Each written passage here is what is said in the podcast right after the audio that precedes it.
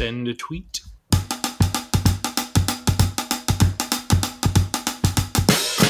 Hello, everybody. Welcome to the Adequately Informed podcast for November 3rd, 2019. Where's the time gone?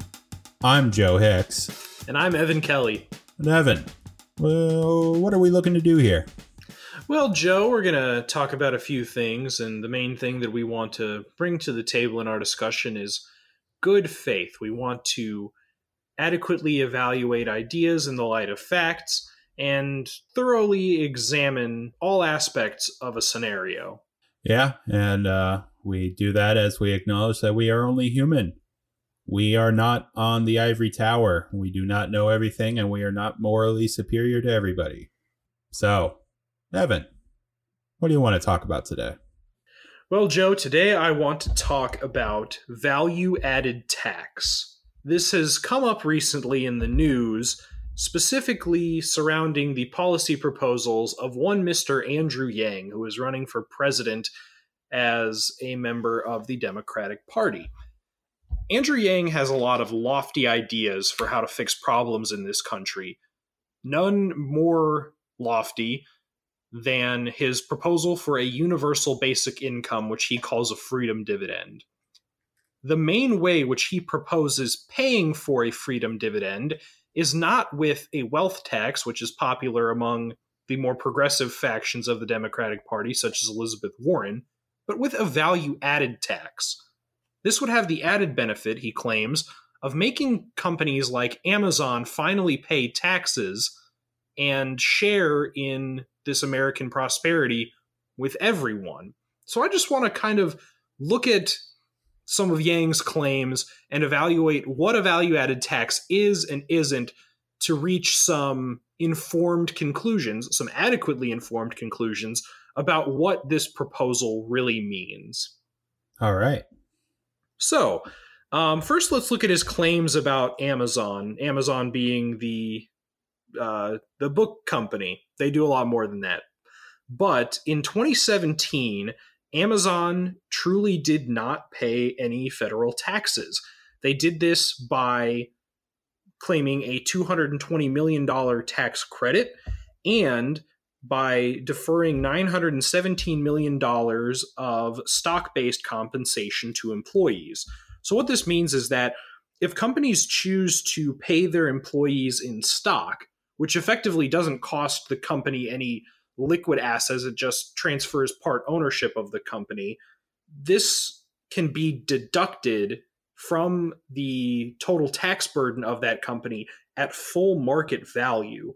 So by paying its employees in stock based compensation, Amazon can write that off essentially because the government taxes income which is revenue minus costs. So stock based compensation can be added to the cost line on a business's tax return and not raw revenue.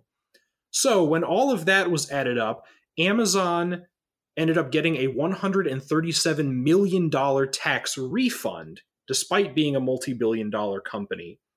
And then the 2018 tax bill reduced the corporate tax rate by about 14 percentage points which analysts have estimated will save Amazon an additional $789 million on their tax burden. So, it seems like a pressing problem. Will a value added tax help to correct for this? First, we got to understand what a value added tax is. Broad strokes, it's an indirect tax on a supply chain that is collected whenever value is added, whenever another firm takes someone else's product and makes it better in some way, applies some specific expertise to make that product better. So you collect, the government collects value added tax when a producer of raw materials sells to a manufacturer, or when a manufacturer sells to a distributor, when a distributor sells to a retailer, and of course, when the retailer sells to the consumer. Now, for me, that it gets a little complicated. So I've devised a scenario that I think helps to illustrate it using real numbers and real terms, though they are hypothetical. So let's say the United States had a 10% value added tax on certain goods and services. For our purposes here, I'm going to use products that are very near and dear to my heart frozen french fries. So let's say a potato farmer grows potatoes, collects them, and sells them to a frozen french fry company. And for one truckload of potatoes, they want to charge $100 for the sake of simplicity. Well, they charge the frozen french fry company, they send them the bill for $110 for the price of the potatoes and the 10% value added tax. So now the frozen french fry company pays $110 for the potatoes. The potato farmer keeps the $100 that the potatoes cost and pays the other $10 to the government.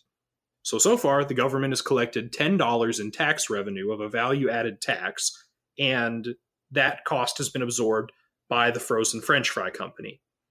So, now the frozen fry company takes those potatoes from the farmer in Idaho and cuts them up, bags them, and sells them to the supermarket.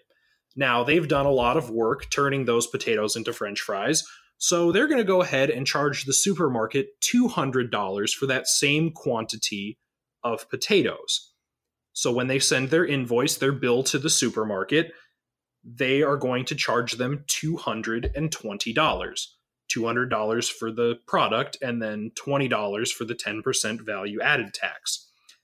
Now, when the frozen fry manufacturing company goes to pay their tax bill, they don't have to give the entire $20 to the government. They get credited with that $10 that they already paid previously in the process.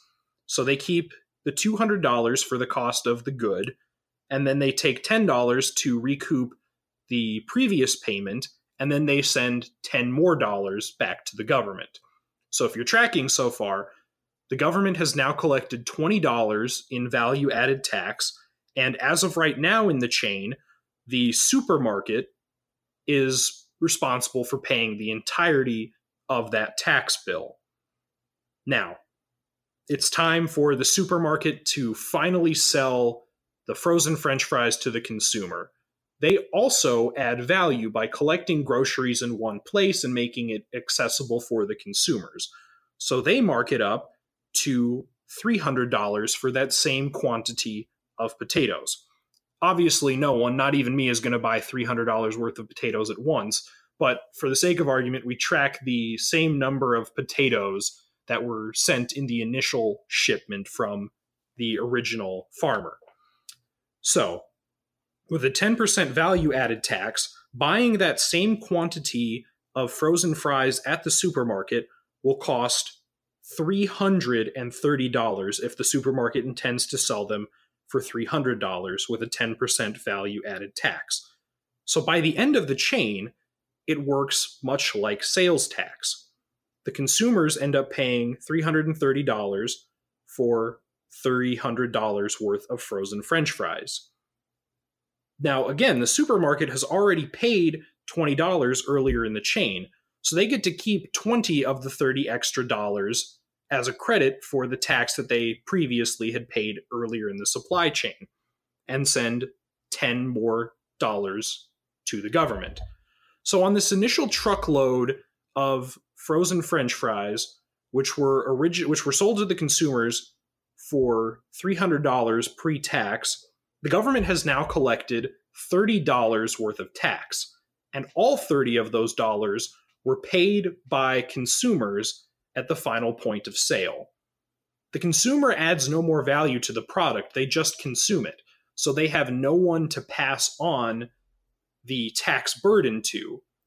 So anytime we talk about value added tax, it's a tax on consumption, and the ultimate tax burden lies with the consumer. So, when Andrew Yang says that a value added tax is finally going to make Amazon pay somewhere along the line, this is really a misconstrual of how value added tax works. In the end, though Amazon may pay a small amount on a transaction or some other value added service, they pass that cost on down the supply chain to the point where it is eventually absorbed by the consumer. And this isn't necessarily a bad thing. Most countries, uh, in fact, all countries within the OECD or Organization for Economic Cooperation and Development, all of them, besides the United States, have a value added tax. Big countries that are comparable to us, like the United Kingdom, India, China, all implement a value added tax. But it really is just a nationalized sales tax in the end. It's it's a tax on consumption that requires consumers to pay more. If we want Amazon to pay taxes, we can just close the loopholes that I've already detailed in the tax code. We can end exemptions for stock based payments. We can lower the amount of deductions that Amazon is able to claim. And if we want to fund a universal basic income, there are better ways to do so than with a regressive tax because all sales tax is ultimately regressive. You are taxed a higher percentage of your income the, the farther down you are on the income scale. So a wealth tax is a progressive tax which goes up in tax rate as you go up the income or in this case wealth scale and seems to be a fairer tax because as i referenced in uh, one of our pre-podcasts i did an entire segment on on taxation and i think that maybe joe we should revive that in written form perhaps but you never want to interfere with someone's ability to meet their own basic needs. And regressive tax ultimately puts us at greater risk of doing that than does progressive tax. We want to tax money that's not being used to meet basic needs. And that is not what a value added tax will do. That's just fundamentally not what it is. Well, you know, I I depart a little bit. Yes, the value added tax it, it works kind of like a sales tax, but the way the the current model works, sales tax is only when it goes to the end consumer. So let's say you're a t-shirt manufacturer and you sell a truckload of t-shirts to Walmart. Walmart doesn't pay ta- pay nobody pays any tax on that sale because sales tax is only paid when it's sold to the end consumer. So value added tax is like adding sales tax to every step of the process, but then again, it's only a tax on the value that was added to the product, not the entire value of the product as a whole. So one of the main reasons that people like uh, countries like value added taxes is because they're automatic. They happen at every stage of the process. There's no getting out of it really. It creates a line of bureaucracy for every item. And as long as your as your country is consuming things, it will be creating uh, tax revenue from a value added tax. And most of the countries that do have a value added tax uh, do tend to account for the uh, regressive nature of it, which means an increased uh, proportional burden on the poorer consumers by giving a rebate on a fixed amount of the value added tax to those people who are earning lower amounts. So in the end, it comes out about even, but the the net is that it's a tax that's hard to avoid if you're doing commerce everybody gets taxed. There's no special exemptions, no getting lost in the woodwork, no getting lost in the paperwork. Uh, so it happens automatically and it's hard to get rid of. And that's why they like it. So, because there will always be a stream of money coming in. So, that's I, I my take on value added tax. I can appreciate the idea that it's harder to avoid, but I, I, I just, I really bristle at the idea that because you're taxing everywhere along the chain that that somehow everyone is paying tax but that's really inaccurate when you look at the final tax burden, it's it's always passed along, and the consumer Yeah, but not is, is wholly. the end of the line. um, uh, part of that, um, if I remember from some of my economics research, or not research, my my uh, learning experience, is that not all ta- whenever there's a tax, it doesn't get passed on to the last person who gets the bill. Um, so if there was a value added tax and there was a tax that was paid for by that you know Amazon sells something and then there's tax on that, especially a value added tax. Uh, the consumer wouldn't end up paying 100% of that, even though they may put it on the bill that you strictly pay 100% of it. But some of that's baked into the price, some of that's baked into uh, their their offerings. So, you know, in different scenarios, you know, the different sides charge, you know, end up paying for different amounts of the tax, but the tax isn't fully passed on to the consumer. Well, what what mechanism prevents it from being fully passed on? To the to the research that I've done, there's there's no mechanism that that inhibits a seller from not adding the full value of the value added tax to the invoice.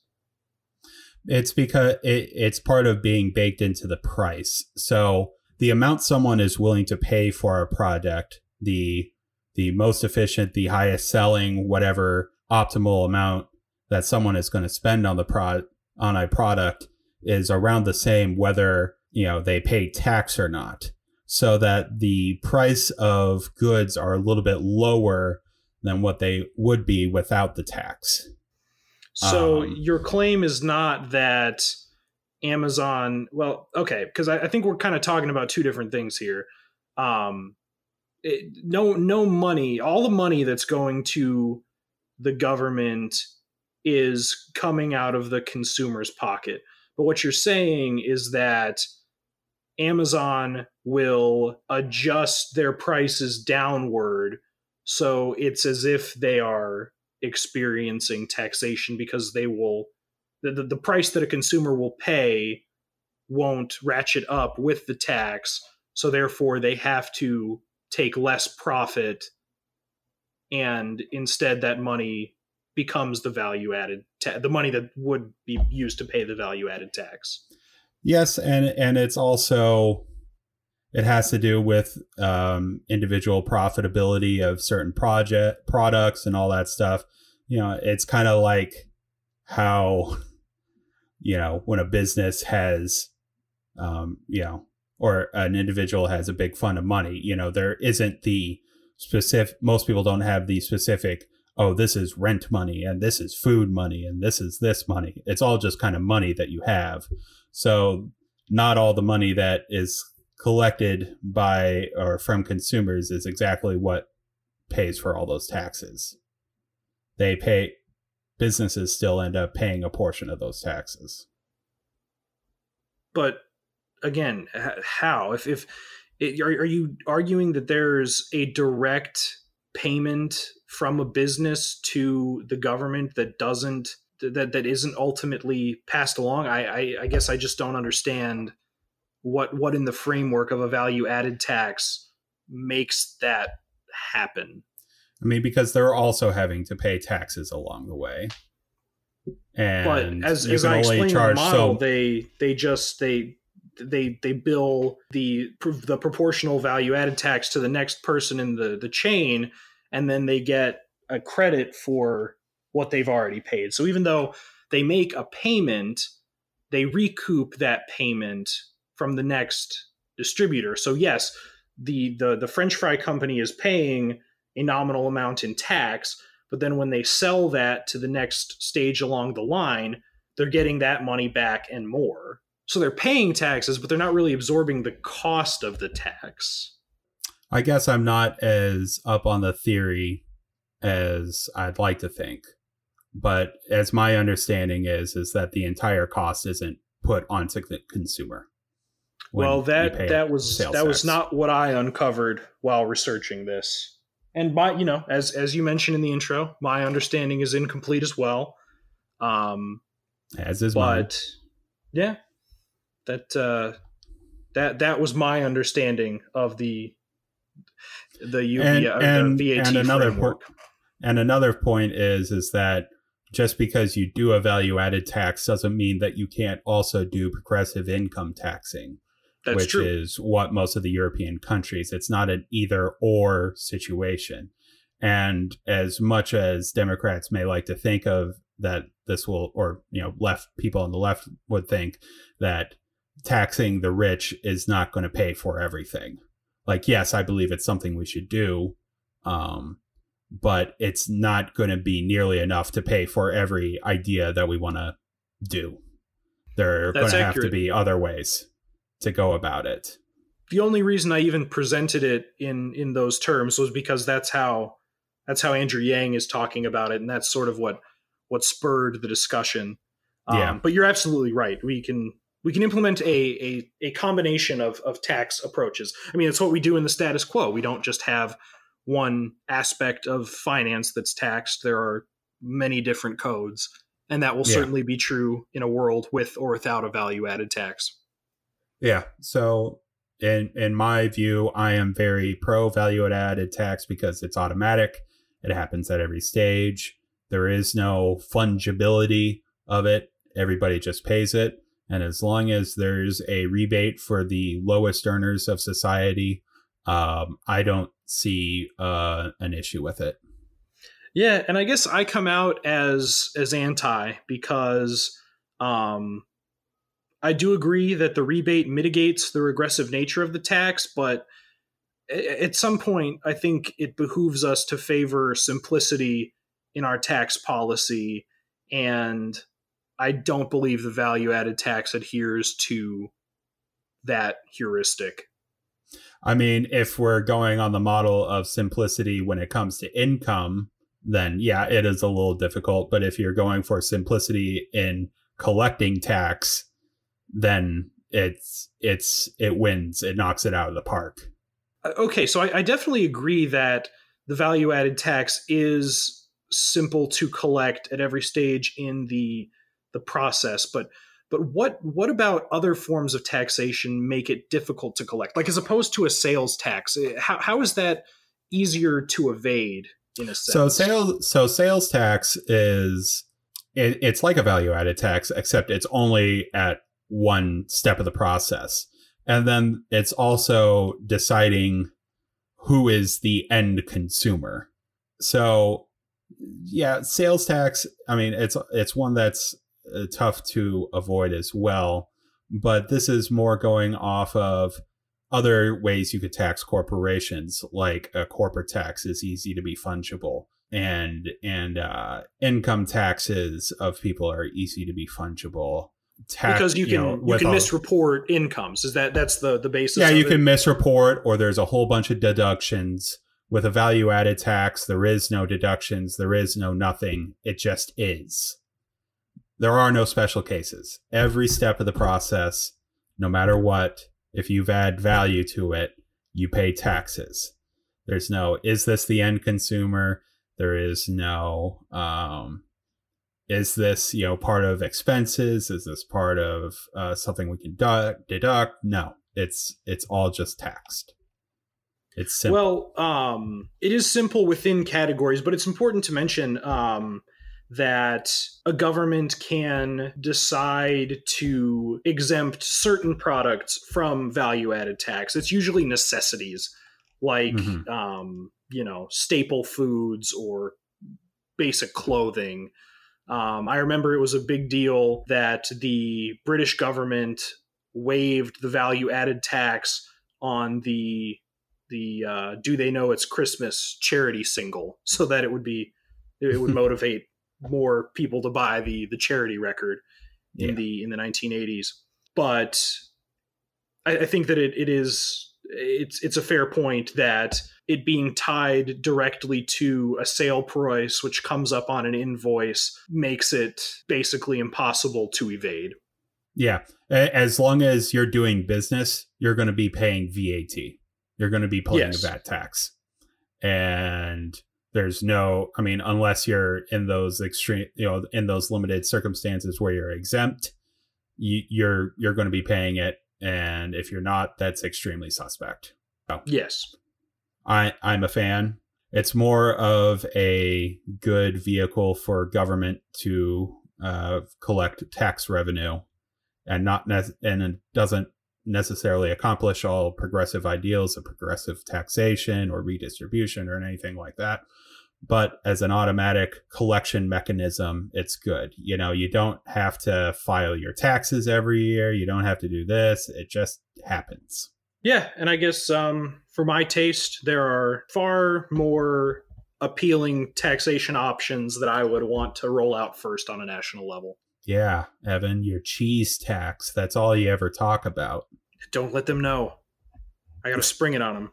Cheeseburgers are going to cost a dollar more now because of that slice of cheese You know, if it if it worked like a sin tax, it might not be so bad. So, ladies and gentlemen, you may have witnessed the first genuine policy disagreement on this program between your two humble co-hosts, but that's good. That's it's two people working with um, the same base of information at times reach different conclusions about the implications of that information and that's that's what discourse is about. It's about finding the disagreements, and uh, I hope this has been valuable. Da-da-da. So, Joe, yeah evan what do you want to talk about? Well, Evan, I want to talk about a slightly lighter subject that is um, the event that happened this past week of President Trump getting booed at the Nationals game uh, in the World Series. What was it? Uh, game five? I think it was.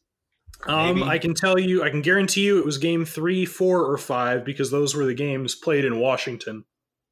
But anyway, so in the lead up to this event, so it started with the assassination of ISIS leader Abu Bakr al Baghdadi, who was the leader of ISIS.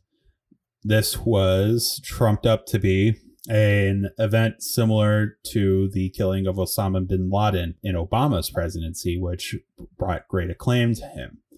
Well, this time, Trump decided to make a rare public appearance at the World Series game to celebrate the assassination of Abu Bakr al Baghdadi. And instead of being cheered when he was shown on the Jumbotron, the entire stadium booed. And it was a very directed boo because before he was put on the Jumbotron, there was some images of waving veterans and everyone was cheering. Everything was going great. Cuts to Trump in an executive suite and everyone just boos. And then for like the seven seconds uh, he was on there, he was booing. Then it once again cuts to waving veterans in uniform and everyone's immediately starts changing to cheering. And that was a big moment for Trump. I, even after I decided to do this uh, topic this morning, an article in The Economist came out about it. And the tagline is Donald Trump's embarrassing reception at the World Series was a defining moment of his presidency. Because even in the wake of him killing or uh, overseeing the assassination of the United States' number one target in the Middle East, the general public still does not like him. There were people at the stadium that said that had signs that said "Veterans for Impeachment" and people dropping impeachment banners. So it just it, it it's it's a small flashpoint in the Trump presidency. Now, this Economist article seems to make it seem like this is going to be a much remembered event when who knows. But I thought it was at least amusing that on that day when he had done something that traditionally brings great national pride, he was he is so disliked that even on that day he wouldn't get cheers. So I don't know if you have anything to say, Evan. Well, I think that if nothing else, it's an opportunity to understand some of the instances where Trump's hypocritical nature is brought clearly to light. When Osama bin Laden was killed, Donald Trump made the cable news circuit claiming that Obama was getting too much credit and that it was really in the hands of the people who actually executed the military operation and that the decision was a no-brainer and wasn't that difficult and uh, just generally that Obama deserved no praise, none at all. Mm-hmm. And now that he is in that position, he is having no trouble accepting the praise and claiming it as a major victory that he and he alone could accomplish. And it's frustrating. It's frustrating yeah. to constantly observe that lack of consistency. And if that manifested itself in being booed at a baseball game, then I think uh, you know it's it's kind of inevitable. And also in part of this, I want I want to ask you, Evan, before this had happened, have you ever heard of Al Baghdadi? No. Me neither. And we're both people who pay attention to things for the most part. Like for the most part. We we're not super specific on anything. We get kind of the general ideas of most things. And I had never heard of Al Baghdadi, or at least he was not a, a recognized name when it came up. Yeah, um, he wasn't. He didn't have the clout of, of you know everyone knowing who Osama bin Laden was. Yes, that that was going to be my point. When Osama bin Laden was assassinated, we everybody knew who Osama bin Laden was. Um, he had been named a named threat that was part of even pop culture during that time. Uh, mm-hmm. Mentioned in TV shows and works of fiction Al Baghdadi was not as well known. Um, his name, even to me, sounds like a rapper name, but um, Al Baghdadi. Um, so to say that Trump deserves as much, I mean, maybe in an operational and a national security risk, maybe it's the same way, but people wouldn't aren't as uh, open with praise because they just don't know who this guy was. And also, yeah. I want to take on a little bit of the critique of the booing. There were some people who, of course, like everything that happens, although not as much as expected. Some people were quick to de- uh, denounce the crowd for booing the president, saying that, you know, this is disrespectful. You got to respect the presidency and all that kind of stuff. But the next day, Trump went to Chicago, or I don't, I can't remember if he went to Chicago and had a rally or had a rally and talked about Chicago. But regardless, he talked about Chicago like it was a war torn um, city. He compared the safeness of Chicago to that of Afghanistan in war, which is just not accurate. Ridiculous, and yeah. It is not an apt comparison. And people will say we need to respect the president, even if he's not the person you want. Well, I don't believe he's respecting the people. Maybe he, you know, his his whole deal is not respecting everybody. And people like that he doesn't respect people. Respect the people of Chicago you know, you can talk about the issues of Chicago without calling it a war zone. Mm-hmm. You know, and I'm sure Trump and his people don't have very high thoughts of Afghanistan either. Yeah. Uh, which, you know, uh, someone like Evan or I would probably give a more charitable viewing of than they would. So respect begets respect.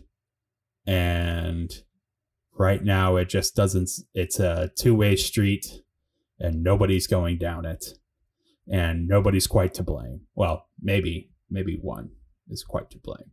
On the nature of respecting the office, I, I just think it's weird that we suffer some sort of collective amnesia whenever a new president enters the office. Um, you know, Trump claims that no no president has ever been treated as unfairly as he has, that it's it's unprecedented. But if you go back to the Obama administration, Obama was he had his nationality questioned, his religious faith questioned, basic elements of his identity were questioned, often along racial lines, which is horribly disrespectful. Mm-hmm. But at the mm-hmm. same time, there were liberals at the time clutching their pearls saying, no president has ever been treated this badly. And we go mm-hmm. back to George W. Bush, who was widely hated in many parts of the country, who had shoes thrown at him. Mm-hmm. And at the time, again, people thought no one's ever been treated as badly as George Bush. And you can go back to Bill Clinton, who oh, you, know, you could was, keep going back and going back and going back. Exactly. I I I just get frustrated when either political party tries to claim a monopoly on being disrespected and having the office of the president disrespected. It's a polarized country. Yeah. Whatever party takes office, is going to have a lot of people who are not a fan of that party, not a fan of that president. And a subsection of either group is going to act disrespectfully towards that president.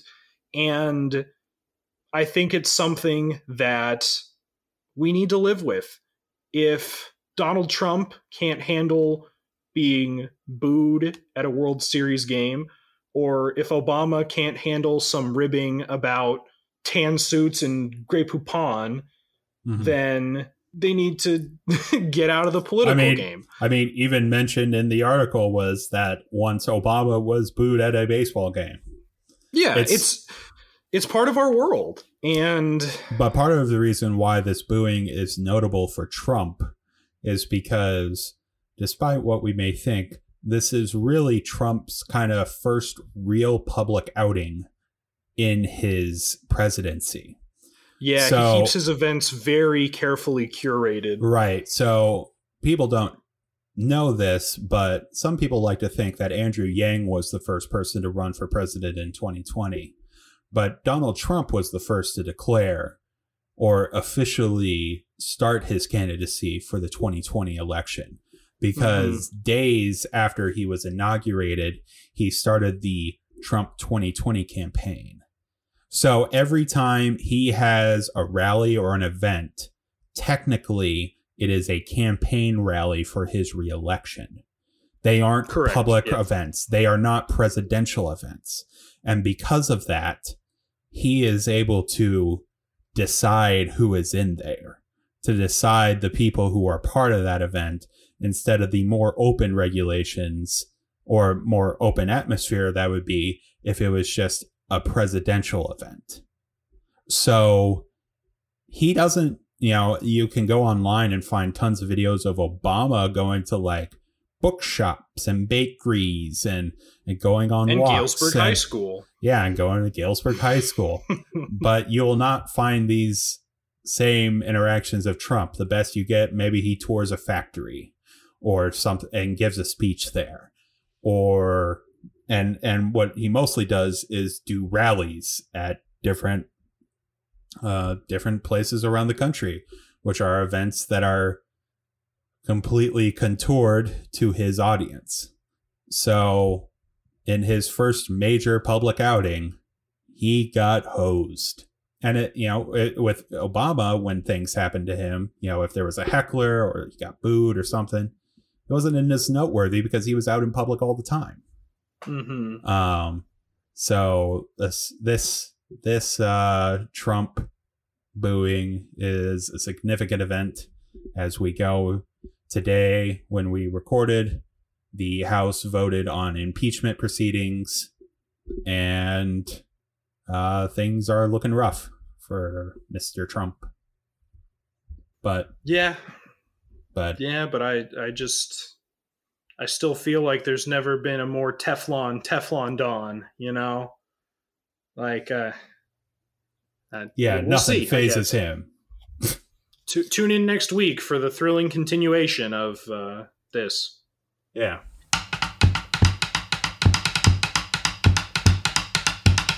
Anyway, so Evan, uh, what's our main topic today? Well, today our main topic is going to perhaps dip into a number of different fields. Today we want to talk about regulation, specifically as it relates to housing and how that can take the form of zoning or it can take the form of rent control and what sort of implications this has for our society. Yeah, uh, this was mainly spurred by um, on Twitter, Hannibal Buress started uh, getting some flack. Uh, well, first off, Bernie Sanders had tweeted uh, a plan about national rent control, and then Hannibal Buress responded by saying it's bad, and this is uh, this caused some controversy because it is known that Hannibal Buress is the owner of uh, a property which he rents out to people. Now he is not a landlord because he rents them out as be- Airbnbs, which I guess maybe we could be pedantic about uh, the definition of a landlord, but uh, th- this got him quite some heat that he was a landlord, and even seeing one sort of user being like, "Man, am I going to have to unfollow Hannibal Buress because he's a landlord?" um, so this is kind of what spurred the general idea of talking about rent control and regulation and uh, kind of housing policy. This is going to be the housing policy rant.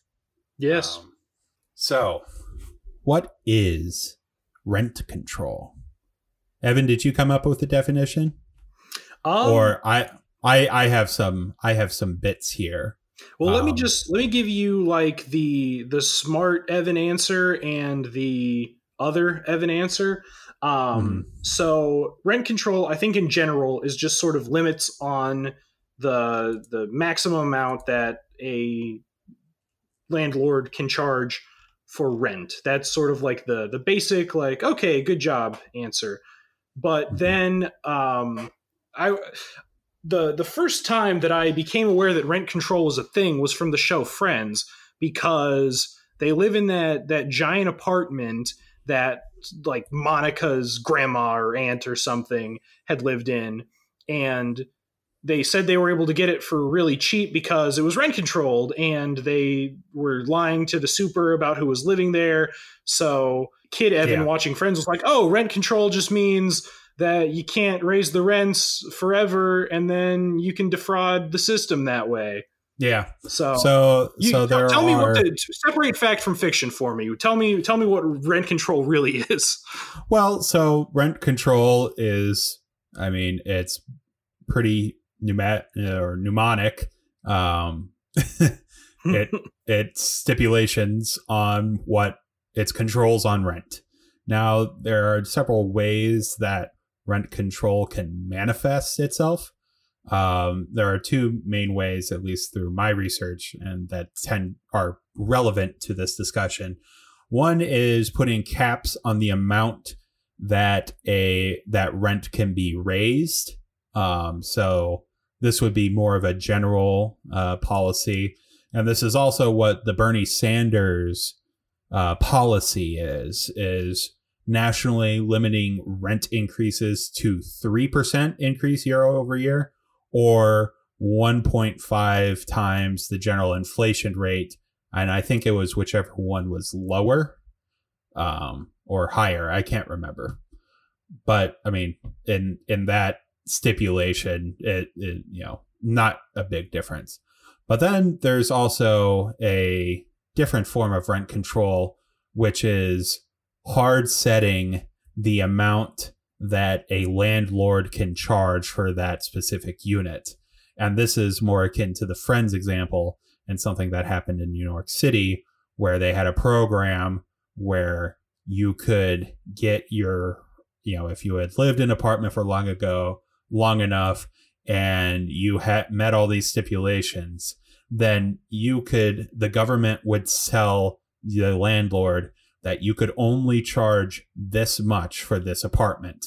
No matter how much the land value increased, no matter how much the taxes went up, no matter how much the housing market changed, you could only charge that much.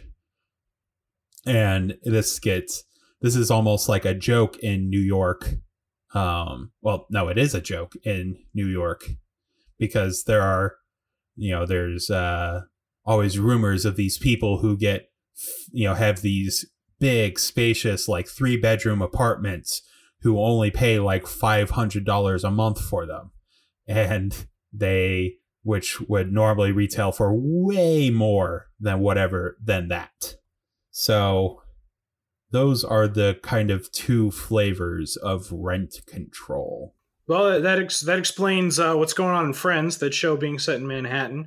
Yeah, and and, um, and in the New York system specifically, they had um, there was a hereditary portion or part to it. So, so it could be passed down. Theoretically, at least. Okay. I mean, of course, with any any program like that, there's like a bajillion restrictions and bylaws and all that other stuff and you probably had to be to for it to hereditarily pass down you probably had to be living in it with the original occupant for a long time. Yeah that makes sense. So. um so when we're talking about rent control let's let's let's establish sort of how rents are calculated right? If the government doesn't mandate how much you charge for an apartment. How how is that typically figured? Yeah. So the way apartments are rent is figured, I've actually looked into this because I have possibly looked into the possibility of becoming a landlord. Maybe someday, who knows? Maybe I'll become the big evil capitalist. Maybe you'll but become Hannibal Buress. Maybe I'll become Hannibal Buress. Um, but anyway, rent is calculated. Um, it takes into factor uh, the mortgage that whoever owns the building pays, or it's a percentage of the value uh, that the apartment is worth. Then added onto that, you there's also the cost of property taxes and then whatever annualized amount of maintenance that they have to do, plus about one or two percent profit. And that's what gets you profit for, or that's what gets you the amount of rent that gets charged. So when we think now, about. And the amount of profit can vary based on the location, but that's the general no gener- eh, you know no outside forces that's kind of bare bones what rent is so when we talk about how a market operates typically you're trying to get the point where the mo where you're going to make the most money right where mm-hmm. you can have the price low enough that if you lowered it anymore you would be not making your maximum amount of money. And if you raised the price anymore, then people wouldn't be able to afford it and you would lose money through lack of sales. But that that's not necessarily the model that rent pricing works based on because you have to take into consideration the uh, land evaluation and maintenance. Yes, they're they're so in different locales with different demands for housing, it ends up getting skewed that, you know, a lot of the lower income portions of the population are unable to afford rent anywhere. This is because in these uh, certain urban areas, one, the land value increases, which, you know, increases the uh, amount of taxes that have to be paid on that property. And then uh, for new players, that increases the amount of the mortgage that they would have to pay uh, to, in order to buy the building. And then, and normally the reason what cause is value or land value to increase is because people are trying to move there. So if there are more people trying to move there and the value increases, it can have the effect of pricing out current poor residents. Uh, and this is known market. as eviction. Yeah, we can Gentr- go with that or gentrification. I mean, yeah. I mean, it could be gentrification, but gen- um, I I I mean, sometimes uh, a neighborhood could people could get priced out of a neighborhood without it ever getting spruced up, um, which is often part of gentrification. Gentrification is people coming into an area because the rent is cheap and then turning the area into a nice area because they can buy up all this land cheap, turn it into something worthwhile, and then people want to move there, and then everything ter- becomes more expensive because people want to move there, and then the current residents have to move out. But that this can even happen on a more general level without the the uh, the rebirth, so, quote unquote, of the uh, the area. Interesting. So, yeah. So some people can get priced out of the market. Now gets the question, what do we do for those people? Um, and rent control is one policy that people take to try and remedy this situation, but it has adverse effects. So it, it now the, it, this is more in the uh, vein of the people who get an apartment that their rent is stipulated by the government. So, what that does is that it creates a lower amount that the landlord gets, regardless of the amount of taxes that they pay and regardless of the value of that apartment. They're getting a much lower payout for that which means that they have to I mean, it could have the adverse effect of making the rent in the other apartments go up. And then it could also have the effect of, I mean, the real symptom is not having enough housing. That's what I'm really trying to get at. But rent control is kind of like trying to put a band aid on the issue. But then once once rent control is introduced, then everybody tries to get rent control. Um, yeah, so I think spiral. It's really important to i think sort of flesh out the drawbacks of rent control. Like i think it's very important to understand the mechanism that allows rents to actually go up for some people when rent control is initiated. Can you speak to that a little bit? Could you say that again you made the claim earlier and I've, I've read this as well as a big deterrent against implementing rent control is that it can actually make rents go up for some people. Oh, okay. Yeah. Yeah. So it, when a, a landlord owns an apartment building, so all the costs that we mentioned earlier is that they still have to pay their mortgage. They still have to pay property taxes and they still have to do maintenance on those buildings. Now, all those variables are what we call fixed costs. They don't really change. You know, the more business or more or less business they do, that amount doesn't change. Now, most apartment buildings, the way their accounting and funds work and a rent goes, it it's all based on full occupancy every month.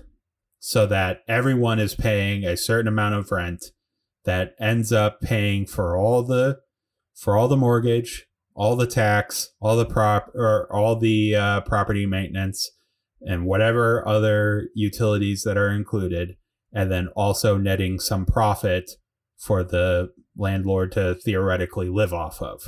Now, if some apartments in that building have a lower than market value or lower than uh, accounting value for uh, that building, then all the other people in that building end up getting higher rent in order to compensate for the fixed cost. Yes, for the fixed costs. Because in the end, we do live in a capitalist society. They aren't just giving apartments away. Landlords aren't, at least. Yeah, there would be no no incentive to operate at a loss. And if prices are going up to begin with because there's enough demand or there's more demand coming for new people to come in and there's not a whole lot of extra supply on the market, that means that more apartments need to be built. But if uh, this is the other side of the coin, where if there aren't more apartments, then then prices just keep on going up regardless, and people keep you know they can make out with their rent controlled apartment. So, so we we talked earlier about how standard market forces don't necessarily apply to housing, but is it possible that if if there's high demand for an area, you can raise or lower prices that just affect the the percentage of profit? Is that does is it safe to say that that happens in the housing market as well? I mean, it it can happen um, if there's if the demand is kind of very slight and just kind of pushing on things, then uh, profitability can go down. But there, to get any sort of new investment or anything, there has to be profitability in the market. Sure, but maybe that it's not that it's not that landlords have no control over how much to charge for rent, but rather that there is a floor. Is is that maybe a more accurate way of describing it? I mean, yeah, there is definitely a floor um, of where they can charge and still be in business. I, I guess maybe I'm not I'm not quite understanding what you're asking about. So I'm just trying strictly. to understand the the extent to which the housing market adheres to supply and demand in terms of pricing and to what extent it just sort of is what it is based on fixed cost. Housing prices are reflected pretty directly in the supply and demand of the market what we run into issues with is that if the median market gets above where poor people are, then they have trouble affording housing. But it responds, yeah, pretty directly to the demands that are in this area, you know, in whatever area. Like if nobody's trying to move to a city, then rents aren't likely to go up unless there's some other issue that's going on. So um, why why isn't the, the the reverse true? Why is why isn't it that large percentages of homeless populations don't drive rents down? Because uh, the the homeless people are um, they were priced out of the market because there's still if rents keep going up or the stay the same, that means that there's still a demand or a large enough group of people who are willing to pay the amount that is being stipulated for apartments.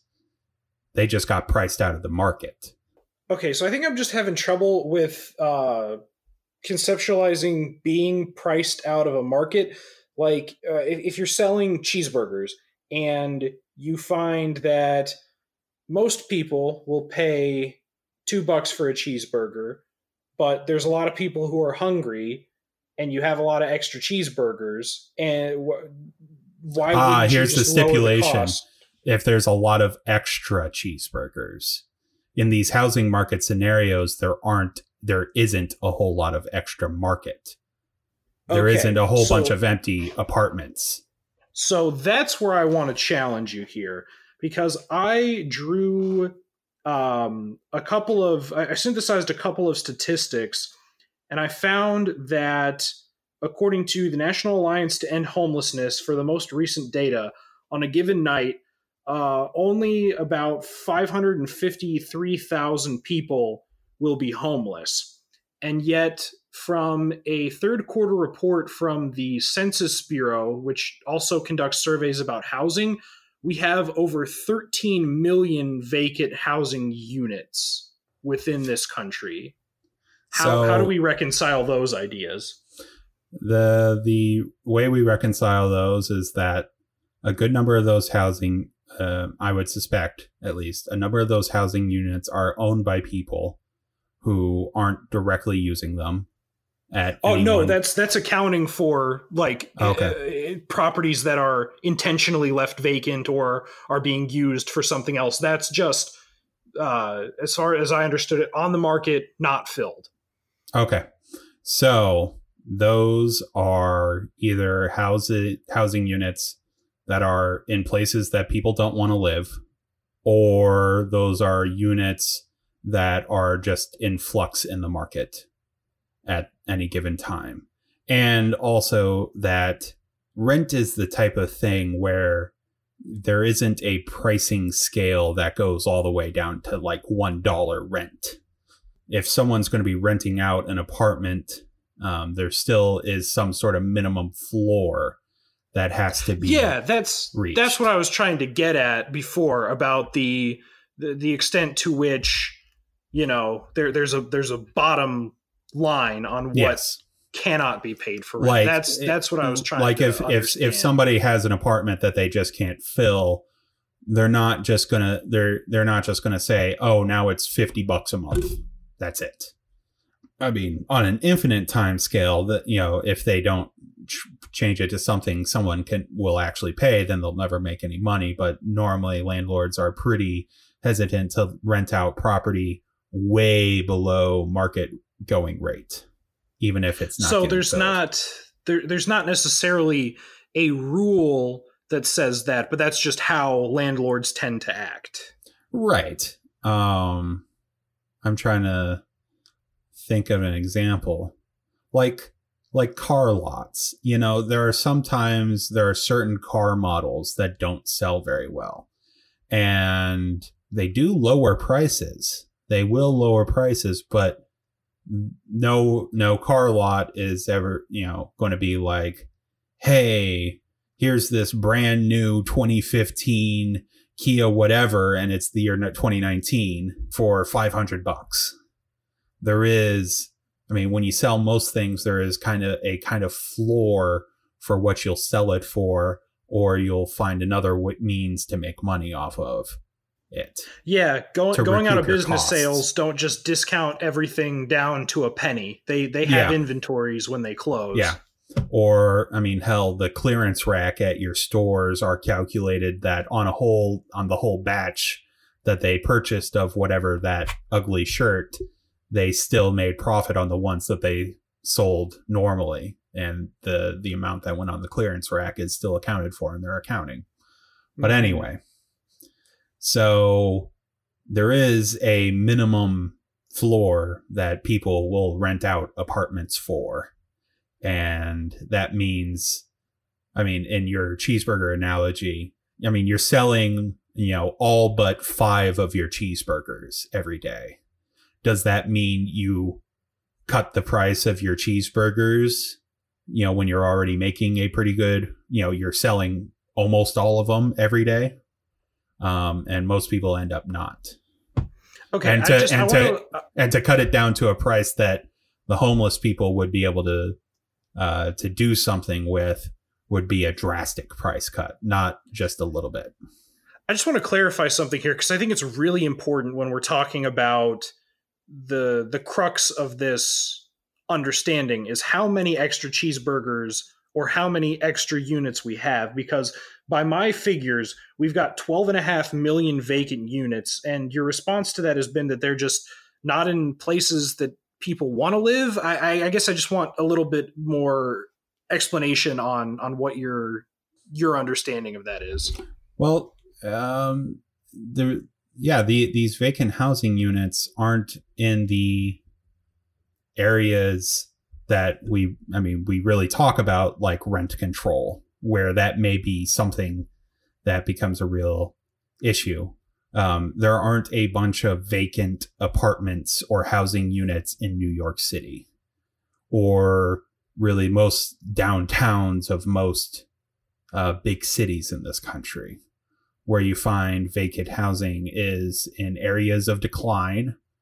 Um, so some can think of, you know, Detroit in past years where there's a lot of vacant housing units and they were tearing down blocks. Um, t- you know, nearby in Flint, Michigan, again, where uh, lots of things were abandoned. These these housing units are mostly, at least I would theorize, in places where people aren't necessarily trying to live. And then again, there's also a minimum floor of what people will sell them or rent them out for. Um, if you have a $200,000 house that you're trying to sell, but it's still taking a long time, then you're you're not just going to sell it for a thousand dollars most of the time. So that's I mean that's where I at least I would imagine most of these units are. And it's Okay. housing units, so it could also it could be houses, it can be apartments, it can be a wide array of different uh, housing housing units that are of different statures and different sizes and of different costs. Okay, so I, I I think for now we're just going to proceed with the understanding that that's accurate. I probably would like to, in an ideal world, see more research about specific areas where housing vacancies are more common. Unfortunately, the data that I found was was national aggregates, so I don't have that data. But if if we operate under the assumption that the discrepancy is based on selective housing housing shortages and not a national housing shortage, I think we can we can proceed. I mean, here. if if something is vacant and nobody's living there and it's a high demand area, somebody will buy it and live in it, or somebody will buy it, tear it down, and turn it into something else that people will live in. That that's the general. Yeah, if it's in a high demand area, definitely.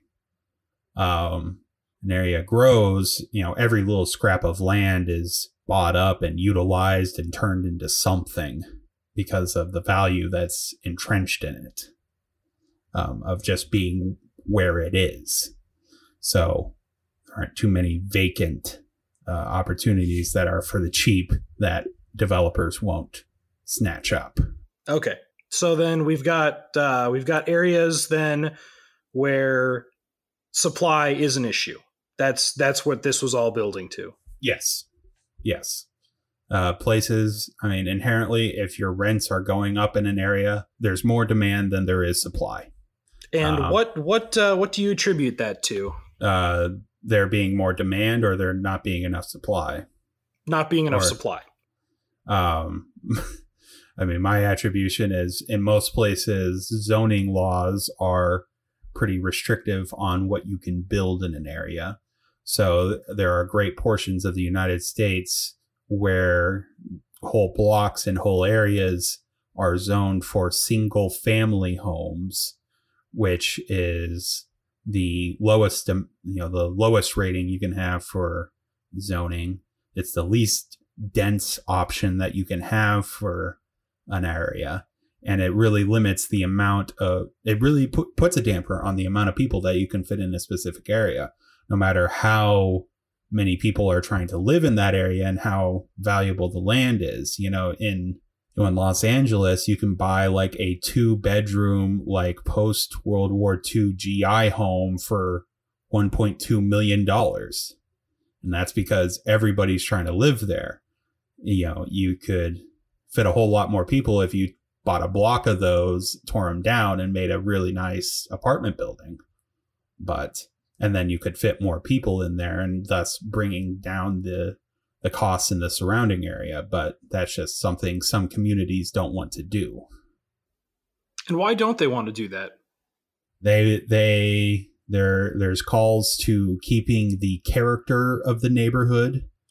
There's calls to uh, tradition that this version of the city that we have is the the one we always want to keep and we always want it to be like that. I also have a theory that there um, sometimes when a city goes into a bit of a decline there are some people who like to move to that city because it's cheap and then they move there and then they stay because it has a real culture or feeling that they like.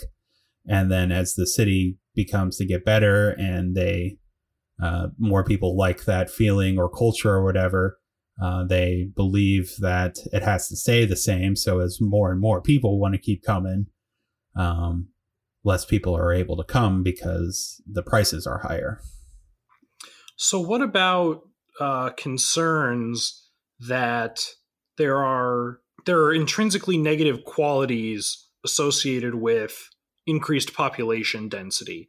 I'm talking traffic, pollution, crime. Well, that's the that's the price of getting to live in that area with more people.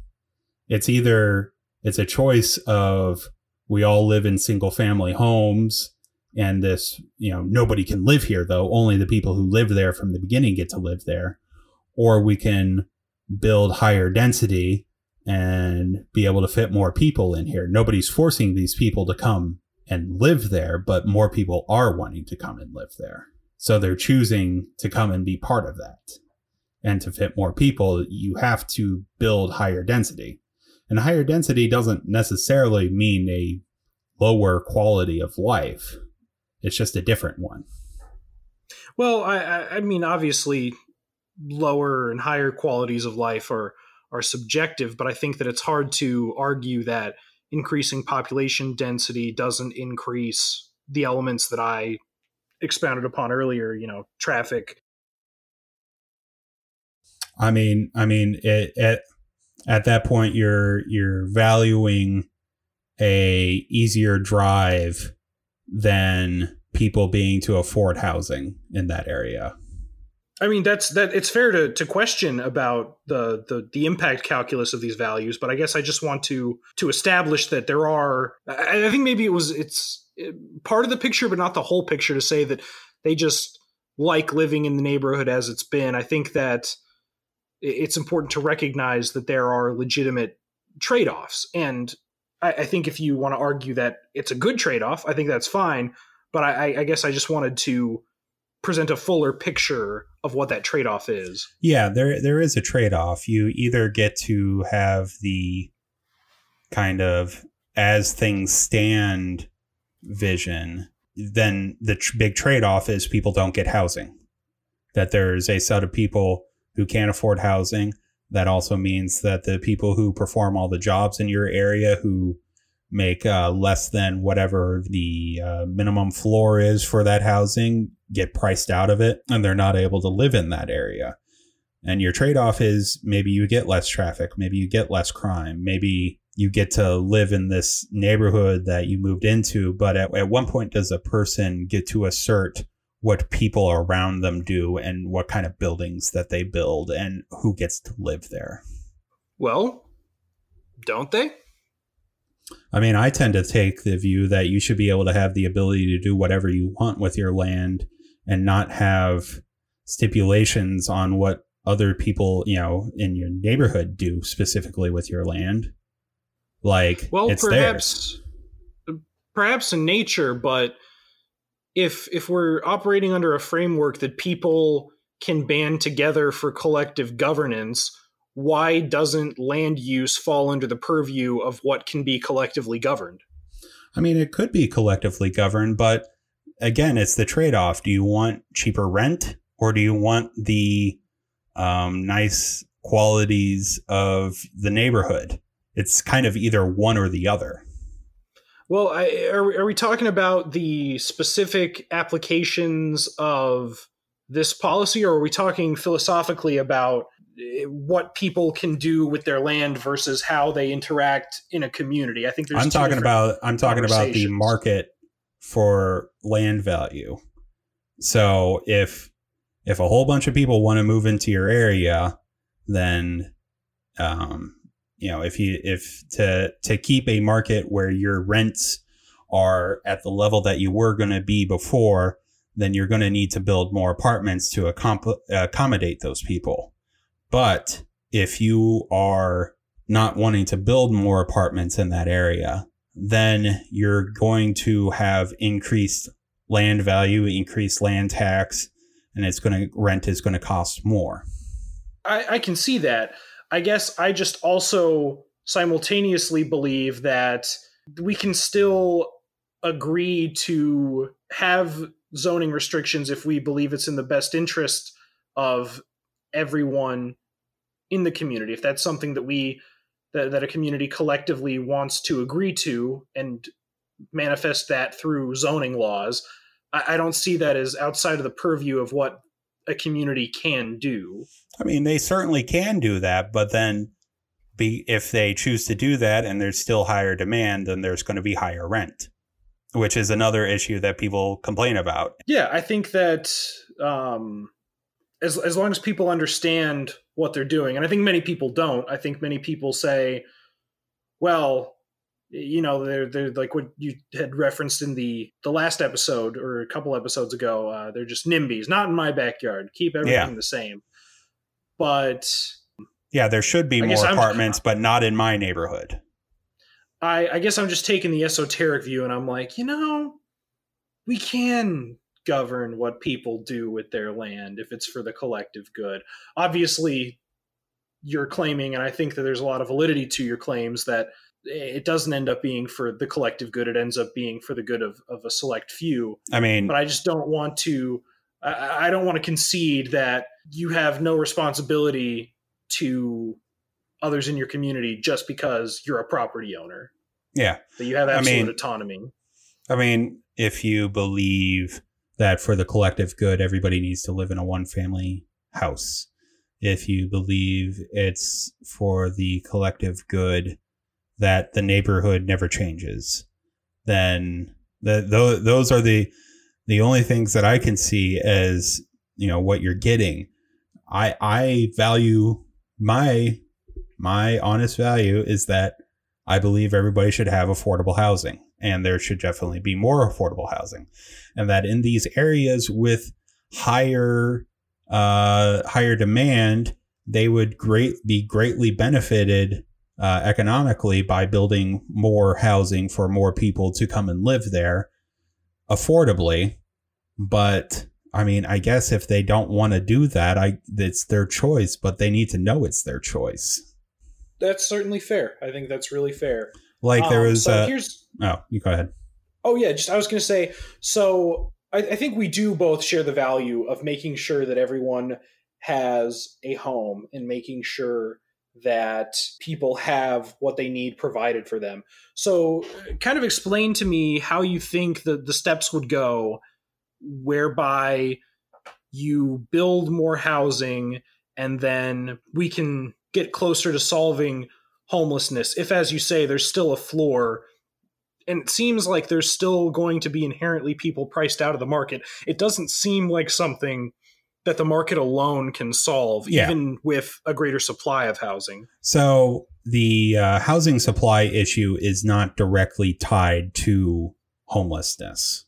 This is Okay. it's not a direct dichotomy, and this this isn't the area where the real trade offs are made. Um, in most you know in most communities, there is some level of homelessness, and that's not going to be solved through for having greater supply with lower rents. So in your places like L.A., your New York, your uh, not Chicago, but you know there are places that have really, really, really, really high demand. San Francisco, that the minimum floor that renters will rent out for is way higher because there's so many people wanting to live there. There are very few empty units.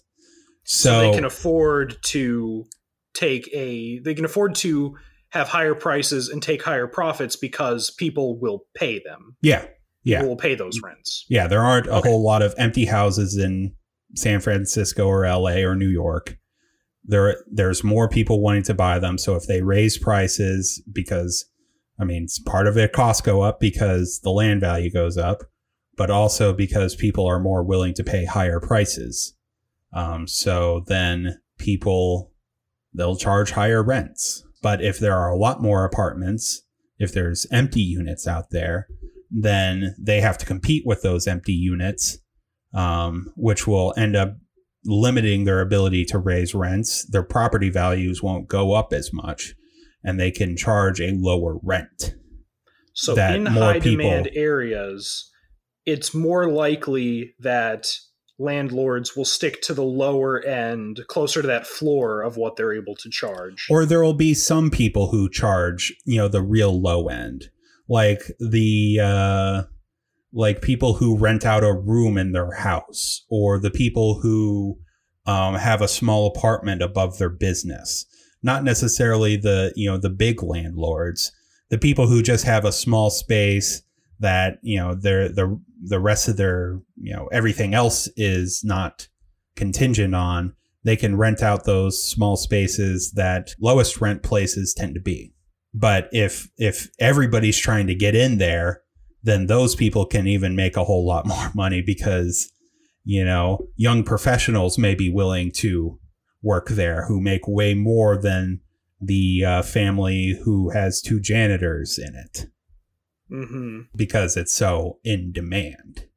So yes, if you're you if you have a 25 year old who's working for a bank vying for the same apartment that a, uh single mother with two part time jobs at at fast food restaurants is trying to vie for, the landlord is uh, probably going to rent to the young professional um, because they have more money, more means. hmm So if those two people aren't having to compete for the same apartments, then people, then the people on the lower end of the spectrum can have apartments. Now the now this isn't going to be you know give apartments from the market for everybody. I mean, this is talking to our uh, utopias from last week. We're still going to need policies like housing first that the government steps in tying it back, rent control is kind of a bad way to go about it. It limits how much landlords make, it limits the uh, availability, it limits the amount of capital in the market, and it doesn't necessarily help in the same way.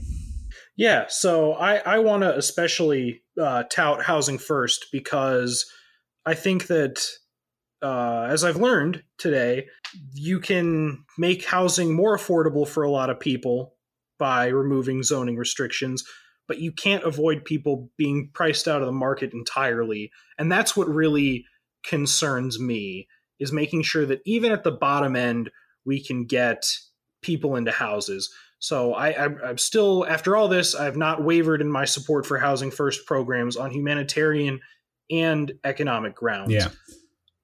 And go ahead. Yeah. Um, like one example of this, the city of Minneapolis has been has a mayor right now who is very uh, YIMBY, yes, in my backyard, and has been very pro development. And I just did a look last night, and in downtown Minneapolis, a city that is, you know, it, you know, it is growing. It, ha- it has been uh, been having a bit of an economic boon. Rents for the same apartment that I have, a one bedroom apartment, are lower than what I pay here in Kenosha, Wisconsin, which is a because much smaller supply is area. greater. yeah, because there's a great they've been able to keep up with supply by building more apartment buildings. Now, a lot of times the apartment buildings that they'll build be building are luxury apartment buildings, but increased supply just means that there'll be less rich people living in the kind of shitty apartments that other people will be renting. They'll go to those nice newer apartments and then everybody else gets the other apartment buildings. Yeah, so that all makes sense. And I gotta say, coming into this, I really didn't know all that much about rent control. It seemed like a good idea. Oh yeah, just you know, make uh, cap cap what landlords can charge, and people will save money. But given that rent is calculated based on fixed cost, it really seems like a zero sum game, doesn't it? Yeah. like some people every dollar that someone pays less in rent someone else in a property owned by that same landlord will have to pay a dollar more Mhm. in rent Yeah. and that it, it just seems counterintuitive to me. But I would encourage anyone because I know a lot of people feel very strongly about rent control. So if anyone has a really strong argument in favor of rent control that we aren't seeing or we're not considering, please go ahead and email podcast at adequatelyinformed.com yeah. or reach out to me directly. I'm I'm amenable to most forms of communication. Um, um, but yeah, rent control in the now I can be I can be open to arguments that certain people in certain apartments can be granted special privileges that limits the amount their rent can increase or if it's you know done by a subsidy by the government or something like that that type of rent control. But the rent control where the government comes in and stipulates this amount is going to be charged you know infinitely or very small changes over time is really and only a good idea if you if the people who are renting out these apartments are making taking massive rents and uh and that's in the economic sense massive rents and making a lot of profit. Or if the market is a the housing market is a monopoly where they're charging higher prices and there's a lot of empty apartments and a lot of people who need them but neither of those are quite scenarios that really occur out in the wild. To to sum up my thoughts, from all the evidence that I can gather, it doesn't seem like rent control is an actual pathway to affordable housing for many people. While I do believe that it, it seems likely that zoning reform and allowing for the construction of greater numbers of housing units in in demand areas would create more affordable housing it doesn't diminish our need for programs that alleviate homelessness. Yeah. Uh, the market isn't going to provide down to zero um, in a way. I mean, unless you count charities, but I don't really count that. And it's not a total, nah. and it's not a, I mean, if charities were able to solve all of the world's ills, we would have never had the government step in to begin with. Yeah. Um, so yeah, it definitely helps affordable housing. It helps people who are in working families who uh, sometimes end up becoming homeless in extremely high demand areas. Um, but otherwise, it helps helps with affordable housing and rent control. It helps the one individual who gets it, like a rent controlled apartment, or uh, gets uh, you know limits on their rent. But then everybody else who doesn't get those uh, same protections, then it doesn't help them, and it's kind of a zero sum game. They get hurt for all those people who are helped, and that doesn't have to happen. It's like uh, it's like putting a band aid over uh, over a broken leg. like, all right, thank you, thank you for not saying bullet hole. Yeah, I would have I would have rage quit right here. yeah, putting a band-aid on a cut on a broken leg. Like maybe it's helping that little bit but it's not helping the whole situation. Mm-hmm. so that's uh that's rent control. It sure is. So now this week we are ending with a new segment. We're calling Ooh, it trying out new stuff. Yeah we're trying out new stuff so, do we call it quick takes? Do we call it hot takes? Regardless, we're trying to get some hot takes on some things that are happening lately in a fast manner, just real quick. These are not rehearsed. This nope. is off the cuff, off the dome. Ding dong. So we'll go in the format where I go, I say it, and then Evan will go, and then I'll go. All right. Evan, Kanye West. Um, don't care for his music and I think that any changes in his outlook can be described as temporary at best.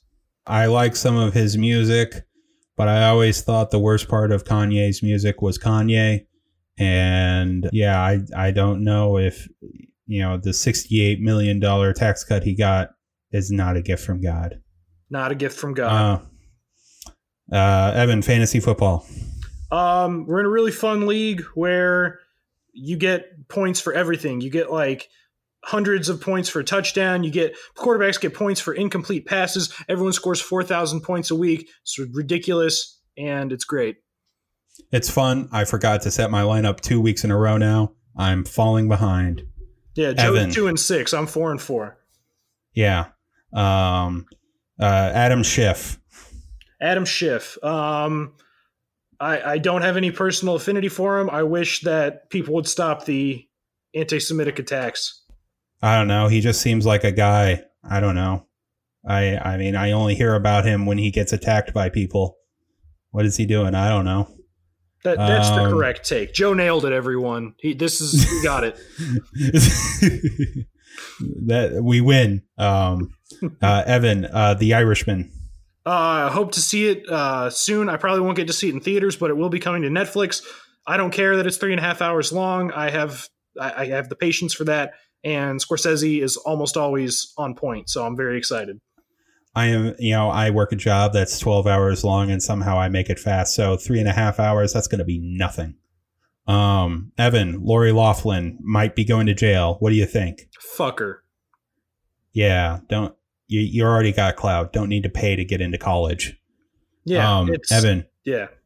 Sorry, quick. Evan, take. what's they're quick? Your, they're quick. Yeah, yeah, yeah, yeah. What's your hot take on hot takes? Um, I be on the lookout for the Hot Takes Hot Cake Show, where Joe and I discuss these hot takes while eating hot cakes from McDonald's. That's my dream. Yum. Um, my hot take on hot takes is that they're hot and I love them, but they have a very specific place and they don't substitute for actual substance, which we're trying to do. So, Evan, thanks yes. for joining us. I was going to say thanks for joining me, but this is a collaborative effort. I don't have you on. Um, Oh, but that would that would radically reshape what I think I've been doing for the last month. Next month we get a new host.